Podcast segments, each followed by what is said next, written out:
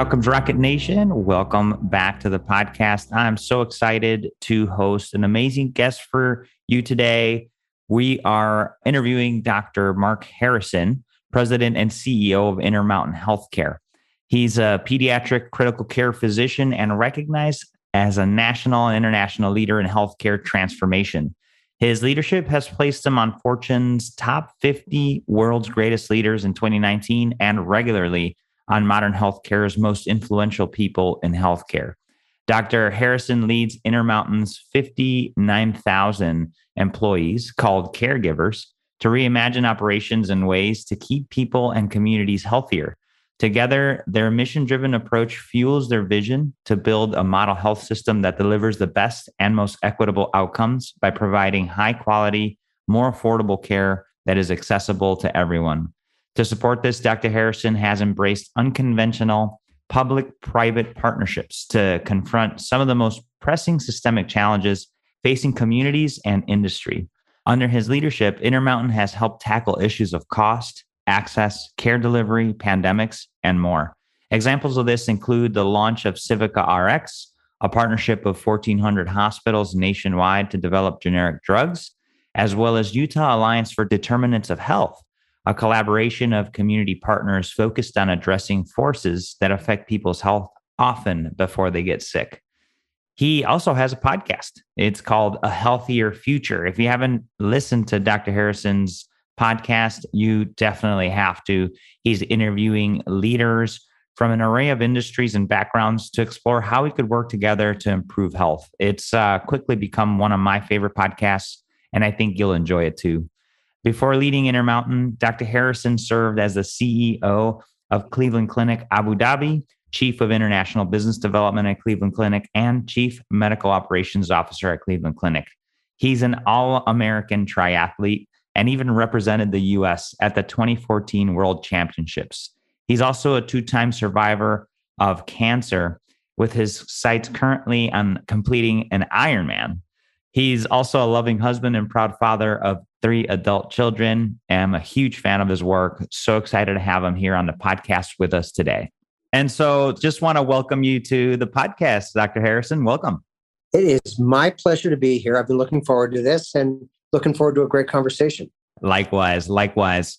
So, one of the things that I'm super fascinated about, and it's always great to know, is what is it that makes leaders tick? And so I'd love to hear more about you, Marc. Tell me about your personal story and what inspired you to work in healthcare. So that's a tough one. So I, I have, I grew up in healthcare. Dad's a general surgeon, mom's a social worker, granddad is a general surgeon. And I think there was almost an expectation at our house that people were going to go into the helping professions. And then I actually had a, um, I thought I was going to be a great river guide. I kayaked and I spent a summer safety boating for a uh, commercial river organization. And I had a great time, but I did get tired of sleeping in the back of my truck and smelling of wet neoprene the, the entire summer. And I went back to college. I was like, okay, I'm gonna I'm gonna study really hard. And and then in medical school, I, I was a professional triathlete for a summer. Basically, that means I got comped entries and I won one pair of bike shoes for the entire summer. And again, I think the my aspirations probably outweighed my talent. And I've just loved everything about medicine. You know, I know some people are, can be really negative about it. It's not a perfect profession, but it's such a privilege to touch other people's lives in really profound ways and to witness their their most intimate moments, sad and happy, and um, be part of them. So I wish I could have said that I you know, I was going to be like a constitutional lawyer or an entrepreneur who was cooking stuff up in the garage, but I always wanted to be a doctor. And I'm really glad that that's where things took me. Yeah, that's fantastic. Thank you for sharing that, Marc. And you know, a topic that comes up a lot is is this topic of all right, I have done incredible work at the bedside and now I want to I want to go into leadership. For the people listening that are seeking to do more, what advice would you give them? I think people who seek leadership for leadership's sake almost never do a very good job. Mm. I think that people who seek to make change because they see a real problem, they can do really great things. So I think it's always a huge red flag when a young person says to me, I really want to be CEO of a health system. It's like, well, how in the world do you possibly know that? Right. Yeah. What have you done so far? What do you think it's like? And I think for me, I've always sort of been impact driven. Now, I've always gravitated towards leadership roles because whatever I was doing, I wanted us to be impactful. And oftentimes people are waiting to be led. I think that, you know, I'm sure you've experienced this in your career that seems like 90% of people or 95% are waiting for the other 5 or 10% to lead them. But I've never actually sought positions specifically because of a title. I've always sought them because of how can make I make a really big difference. And as I was inter- being interviewed six years ago, a little over six years ago for this job, the last question that was asked of me in my set of interviews uh, was a board member who he was just reminding me of this the other day. He said, "Why would you possibly leave this great job you have right now?" I was at the Cleveland Clinic at the time, and I loved it, and had been very successful, and was moving to London and um, and our family was happy. And I said, I want to come to Intermountain because it's a great organization, and there's an opportunity to demonstrate in an entire region of the country how healthcare should be delivered in a high value way, and to use it almost as a laboratory to understand how healthcare should be done. And the all the basic pieces are here. It just needs to be tied together. And so I ended up with a CEO of a health system role, but it, it was less about having some fancy title. It was more about how do we use the wealth of the organization experientially, philosophically, clinically to drive meaningful outcome for the millions of people that we serve. And that's pretty freaking awesome stuff. I, mean, I agree. doesn't get better than that, right? No, I totally agree. And at the core of it, I'm hearing you say be a person of value, not a person of success yeah, I would. I've never heard it quite put that way, but I, I hope so. I think value and values. And by the way, nobody ever wants to follow somebody who you don't know what they stand for. I mean, totally. And so I think, and there's no right set of things to stand for. There's some clearly wrong things to stand for. But if you're going to be a decent leader, there's a fair amount of self reflection that needs to occur. What are you good at? What are you bad at? How did you show up? Were you a jerk today? Or did you really help somebody out today? Are you accessible? Um, are you clear thinking? Can you communicate? There's all kinds of stuff. And if you're not always working on it, you're never going to be any good at it. Well said. So uh, you've seen healthcare from the perspective of of a patient with a serious illness as well. How has that helped shape your thinking as a health system leader? Yeah, as a matter of fact, um, I've been the parent of a patient with a serious illness. Our our oldest, who's now an OBGYN resident, had a really, really bad traumatic brain injury when he was 19 and ended up with a bilateral craniectomy to control his cranial pressure. Really sick guy. He has made a spectacular recovery, but just the sinking in your stomach as you sit by your intubated, critically ill mm. child, wondering if he's ever going to wake up. And if he does wake up, um, what's he going to be like? It's just the worst experience. Terrifying. Well, it's awful. It you know makes my personal go rounds with cancer pale in comparison. And so I've had mm. bladder cancer in my 40s, and now I've got multiple myeloma, this incurable blood cancer and uh, I'm in complete remission thanks to um, to a CAR T trial, which I think you know cellular therapies are miraculous, and anybody who thinks science doesn't work is not reading the newspaper or listening very carefully. But it affects in a couple ways. It makes you just realize how vulnerable these people who put their lives in your hands are. They're scared to death. They actually don't care like percentages of likelihood of survival. They just for them it's binary. Are they going to are they going to be okay or are they not? And if they're not going to be okay, are you going to give them a, a quality of life so they can enjoy whatever time they have left? It's meaningful. Outcomes are measured in in weddings and birthdays and graduations. It's not measured in predicted, you know, four year or five year survival rates. And mm. I think wow. it really has helped me understand that. And it's also helped me understand that if you're a rich white person, you're much more likely to get put into a trial than if you're a poor black person. And mm. um, you know, these are statistically that that is true, right? And that's not fair. And um, we need to do our very best to make that right. Wow. Well said, Marc. And you touched on a couple of different things. Number one, it's like that language that you use to speak to people that are going through this hardship, that empathy. The second thing, it's the stuff that works. And I know you guys are doing a lot of really cool things at Intermountain with genomics and, and those types of testing. So definitely interested in hearing more about that. But these things have impacted your life. your son's life and the lives of folks around you. I had a chance to take a listen to your interview with the lady from Walmart and some of the uh, Cheryl she, Dr. Pegus. Dr. Pegus. She, she's an things, amazing human being. Wow. She's awesome. Yeah. And so the things that you guys touched on on the social determinants of health and the work that they're doing over there with Walmart, I mean, it's real. So these this inequity is real. Talk to us about what Intermountain's doing to address some of that access and inequity challenges. So, whenever we run into difficult problems, we always try and understand what our swim lane really should be.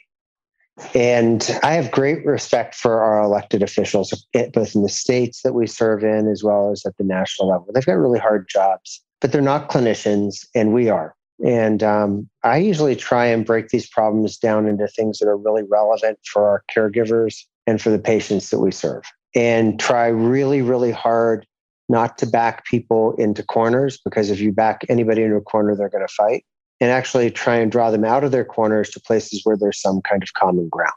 And um, I think if you were to take racial inequities as an example, I think what you find is that unfortunately people will politicize that. Some people will. And we actually just make it clinical. Um, we say, look, um, we're here to provide superb patient experiences and, and, great clinical outcomes for all people who are privileged to serve.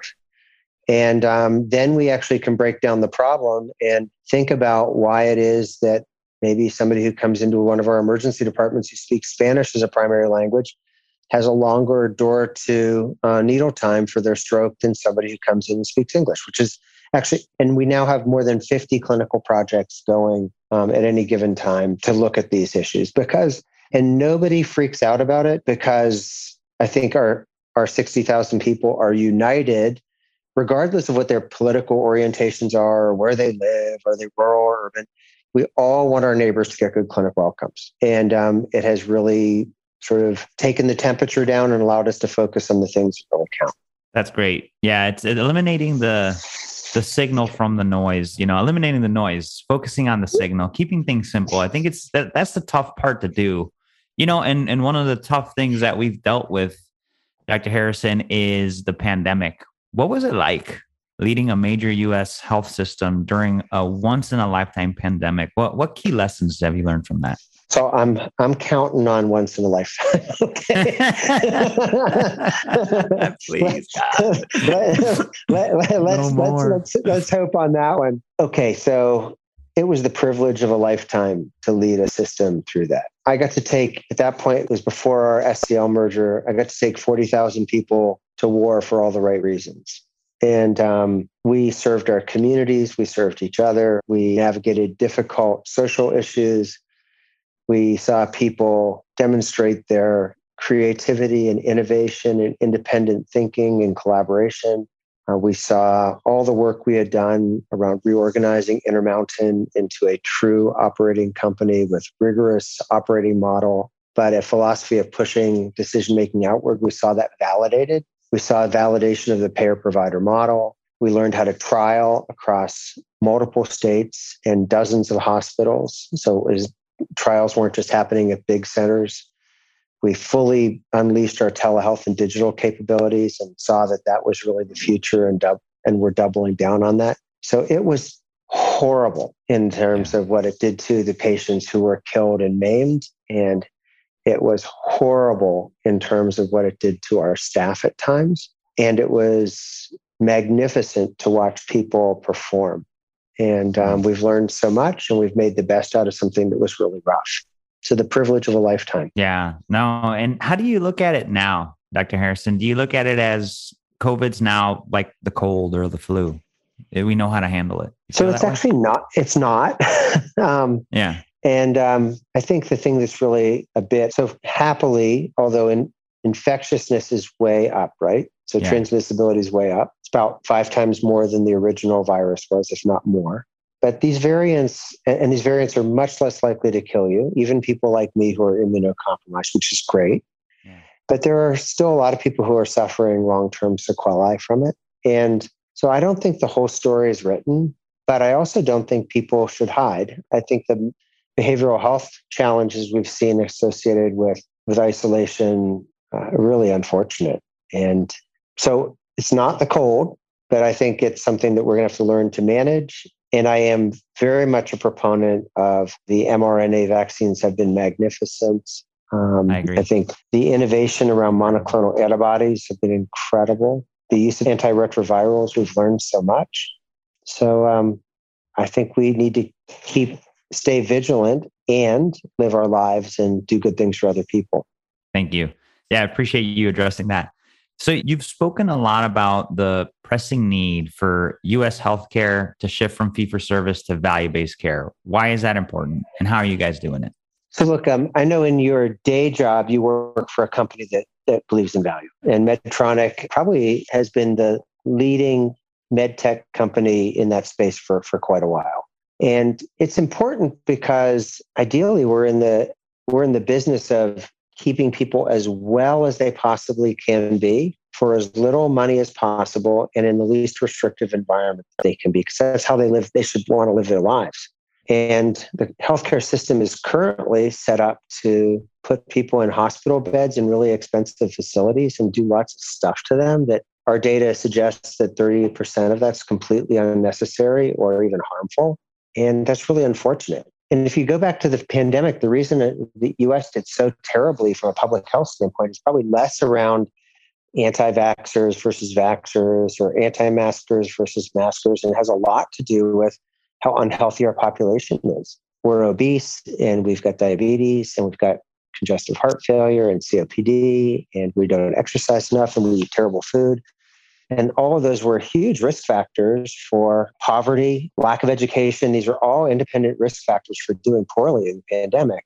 And I like the idea look, I'm an ICU doctor. I love critical care medicine. I love it. And I would like to keep as many people out of our ICUs as possible. We have hundreds and hundreds of ICU beds across the system. We want people out of those beds and only to be in them if they absolutely are necessary. And that's what value based care is in my mind. And if you take full clinical and financial risks for a patient, then you're you're incentivized. Everything is aligned to do as little as possible to that person to keep them well. And that's a beautiful thing. Yeah. And do you feel like we're we're heading in that direction more? No. Yeah. Um, what do we got to do? What do we have to do about it? Well, um, so actually, the federal government has done a nice job. I think most Medicaid at this point is actually uh, managed Medicaid, which is a good thing. Uh, the growth of Medicare Advantage, it's not a perfect payment mechanism, but it's it has really driven a lot of innovation and has taught a lot of folks how to do some value. Commercial payers and systems both need to be forced to take risk, full upside and downside risk, incrementally increasing over the years. And I've been really vocal with the CMS leadership that um, I don't think systems or payers should be allowed to either engage in Medicare Advantage or get, if you're a payer, or to actually take any Medicare or Medicaid money at all if they don't engage in risk. And the reason I feel so strongly about it is patients get better outcomes mm-hmm. and they lead better lives and the cost of care goes down. And um, people who say it's just too hard to do, they're full of it. And the pandemic demonstrates that how unbelievably capable providers and payers are at adapting to difficult circumstances. So it's simply laziness and selfishness that's keeping us from it at this point. And I'd like to see lots of products and tools we build that actually makes it easier. I'm not saying it's simple at all. Yeah. But I know we I know we can do it because I've seen extraordinary things over the last couple of years. What call to action would you give to leaders wanting to get better there, or maybe that they need to think about getting better there? So I think they need to ask themselves who they're actually serving. Are they serving their communities and their patients, or are they serving themselves? And I think a lot of them are actually kicking the can down the road and hoping nothing changes until they retire. Hmm. And I'd say to all the health system board members who are listening that they should either get a CEO and a leadership team who can actually start to transform towards value. Because a lot of these systems are not for profit, and the mandate of these not for profit systems are to serve their communities. And volume based healthcare is not serving their communities the way it should. And so they either need to find a leadership team that can do it, and they should demand that they do it or they should get a new leadership team. Well said. And uh, something for everyone listening to, to think about it is those tough questions, answering them the right way that will help us move it into the direction of value based care. Thank you, Dr. Harrison. Intermountain recently merged with SCL Health. You yeah. guys are expanding your footprint west and Midwest. How's the merger going, and what does it mean for patient care, especially in areas uh, such as telehealth? So, first of all, we were really privileged that SCL Health wanted to join us. Um, they knew we were open for business. We had we had done three major either acquisitions or I guess they were all acquisitions, three acquisitions over the previous two years. And Lydia Jumonville, who's the CEO of SCL Health, approached me, and um, we had just a really very quick and very collegial decision to come together. And the negotiations went smoothly, largely because of her expertise and our reasonableness. And we could just see that our values were the same service to the community, high quality, low cost. And they recognized that they needed to move towards the ability to take full clinical and financial risk. And we had that. And they had a really interesting footprint, including a large rural catchment area that we love rural medicine,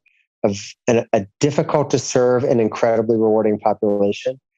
And it was sort of a match made in heaven. And I again credit Lydia and uh, Tawana Hudson, uh, who was their chief strategy officer. Those two are leading the integration.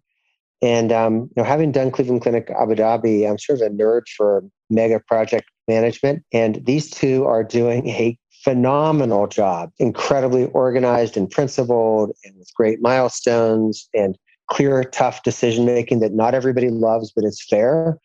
And um, we are bringing the organizations together. And I would say we're on time, on schedule, on budget. And actually, what I love especially is the clinicians are super eager to collaborate with one another. You know, all the plumbing and wiring behind the scenes is not very sexy, and um, but incredibly necessary. Yeah. The thing that gives me joy is when a neonatologist in Billings, Montana says, Hey, I really want to chat with those folks at Primary Children's because they're doing some super cool stuff.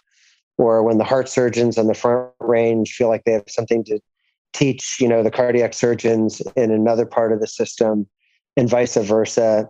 Hey that's beautiful. I mean that's this is what it's all about. Yeah. That collaboration's key and and um, it doesn't always happen. So what is it about the culture there that enables that would you say well first of all we have amazing people and i think um, we one of our leadership behaviors that we we talk about explicitly. We say that we want people who are mission obsessed. And if you want to be a leader here, you're, you, we want you not to the detriment of your health or your family, but we want you to be all in on driving what we need to drive. So I'd say that that's a major factor. Um, look, structure and function, just like in biology, they they go together in business yeah. and organizations as well. And you know, soon after I got here, about a year after I got here, we completely reorganized Intermountain into an operating company, and we got rid of redundant structures, we flattened the organization, and we started to, to live an integrated operating model that not very creatively, but effectively we call One Intermountain. And we hold people to that. And um, we killed competition between parts of our organization. And when I got here, there was some great stuff going on, but I remember going to hear some neurosurgeons in St. George, Utah talk about how what a great job they were doing building their service and they were doing a terrific job and i said oh where, where are the patients coming from and they said um, oh we're getting them from the other intermountain hospitals and i'm like oh my gosh you know like vegas is like an hour and 15 minutes from here like don't you want to compete with those guys on there because you are doing a great. and um, so we kind of now it's really um, it's a nat you know we want people to be agnostic about where the patients are as long as they're within the system and as long as they're getting great care. And I'm super proud of the teams over the last couple of years. We've taken the entire system, which is now a 33 hospital system, and we're top decile. Excuse me, we're 89th decile, 89th uh, percentile performance from quality and safety across the whole, whole system. And we're having trouble breaking the 90th percentile because so many of our hospitals are already up in the top 10%. Yeah. So for me as a clinician to see people collaborating and getting great results makes me feel really good. That's fantastic. And, uh, you know, it's that all in mentality. You apply that in your personal life. I hear you want to do a an Ironman now. Is that true? Yeah. So this will be my eighth Ironman. Oh, so you've um, done them before. you this is going to be your eighth. yeah.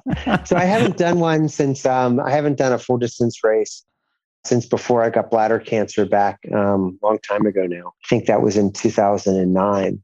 And um, I really did have a very close call a couple years ago with the myeloma. And I just was so lucky I got into this clinical trial. So I'm racing the Hawaii Ironman on October 8th to raise money for Primary Promise, which is our first enterprise wide philanthropic campaign. And we're building a second children's hospital and spreading uh, children's services across the Intermountain West. And I, I think I personally, with the help of our foundation, of course, which is an amazing group of people, um, I think I'm on for almost $4 million that we've raised from my race on amazing. October 8th. Amazing. So uh, I'm getting. What's the goal? It, my goal is to get my sorry butt across the line before 17 hours are up.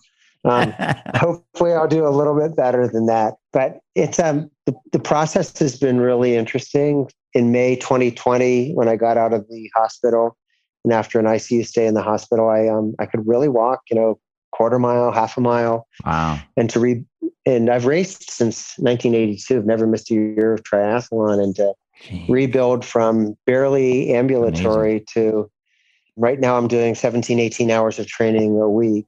I've already put in two hours this morning and uh, going to get this thing done. It may not be pretty, it may not be pretty, but I'm, I'm going to get this sucker done. That's incredible. Good for you, Dr. Harrison. And uh, we'll make sure to get a link to your fundraising.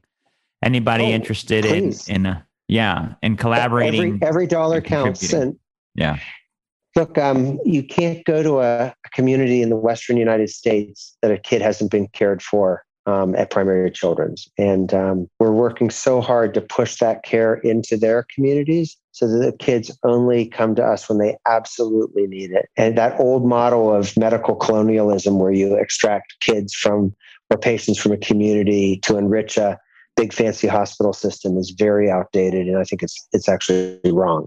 So we're trying to do this totally differently. That's awesome. Well, folks, we will keep a lookout uh, for Dr. Harrison and, and his uh, Ironman. We'll be rooting for you, and we'll also include the link there to the contributions page for the Thanks. money that he's raising. You have a long time to root for me on the eighth. It'll be I'll be out there for a long. I'll be out there for a long time. Oh man, inspiring, inspiring. So we're getting to the end here. What are you most excited about today? Um, I would tell you I'm excited about. So you might expect to, you know, cellular therapies, new technology, use of AI to improve people's lives, the importance of digital. That stuff's all good. I don't know how many people in their in their 20s who you know, they're amazing. So this next generation is switched on, they're mission driven. They're kind of a pain in the neck at times. They're pretty sure they want your job like tomorrow. They got big ideas. They're quick to share them. I actually think that the world's in good hands going forward.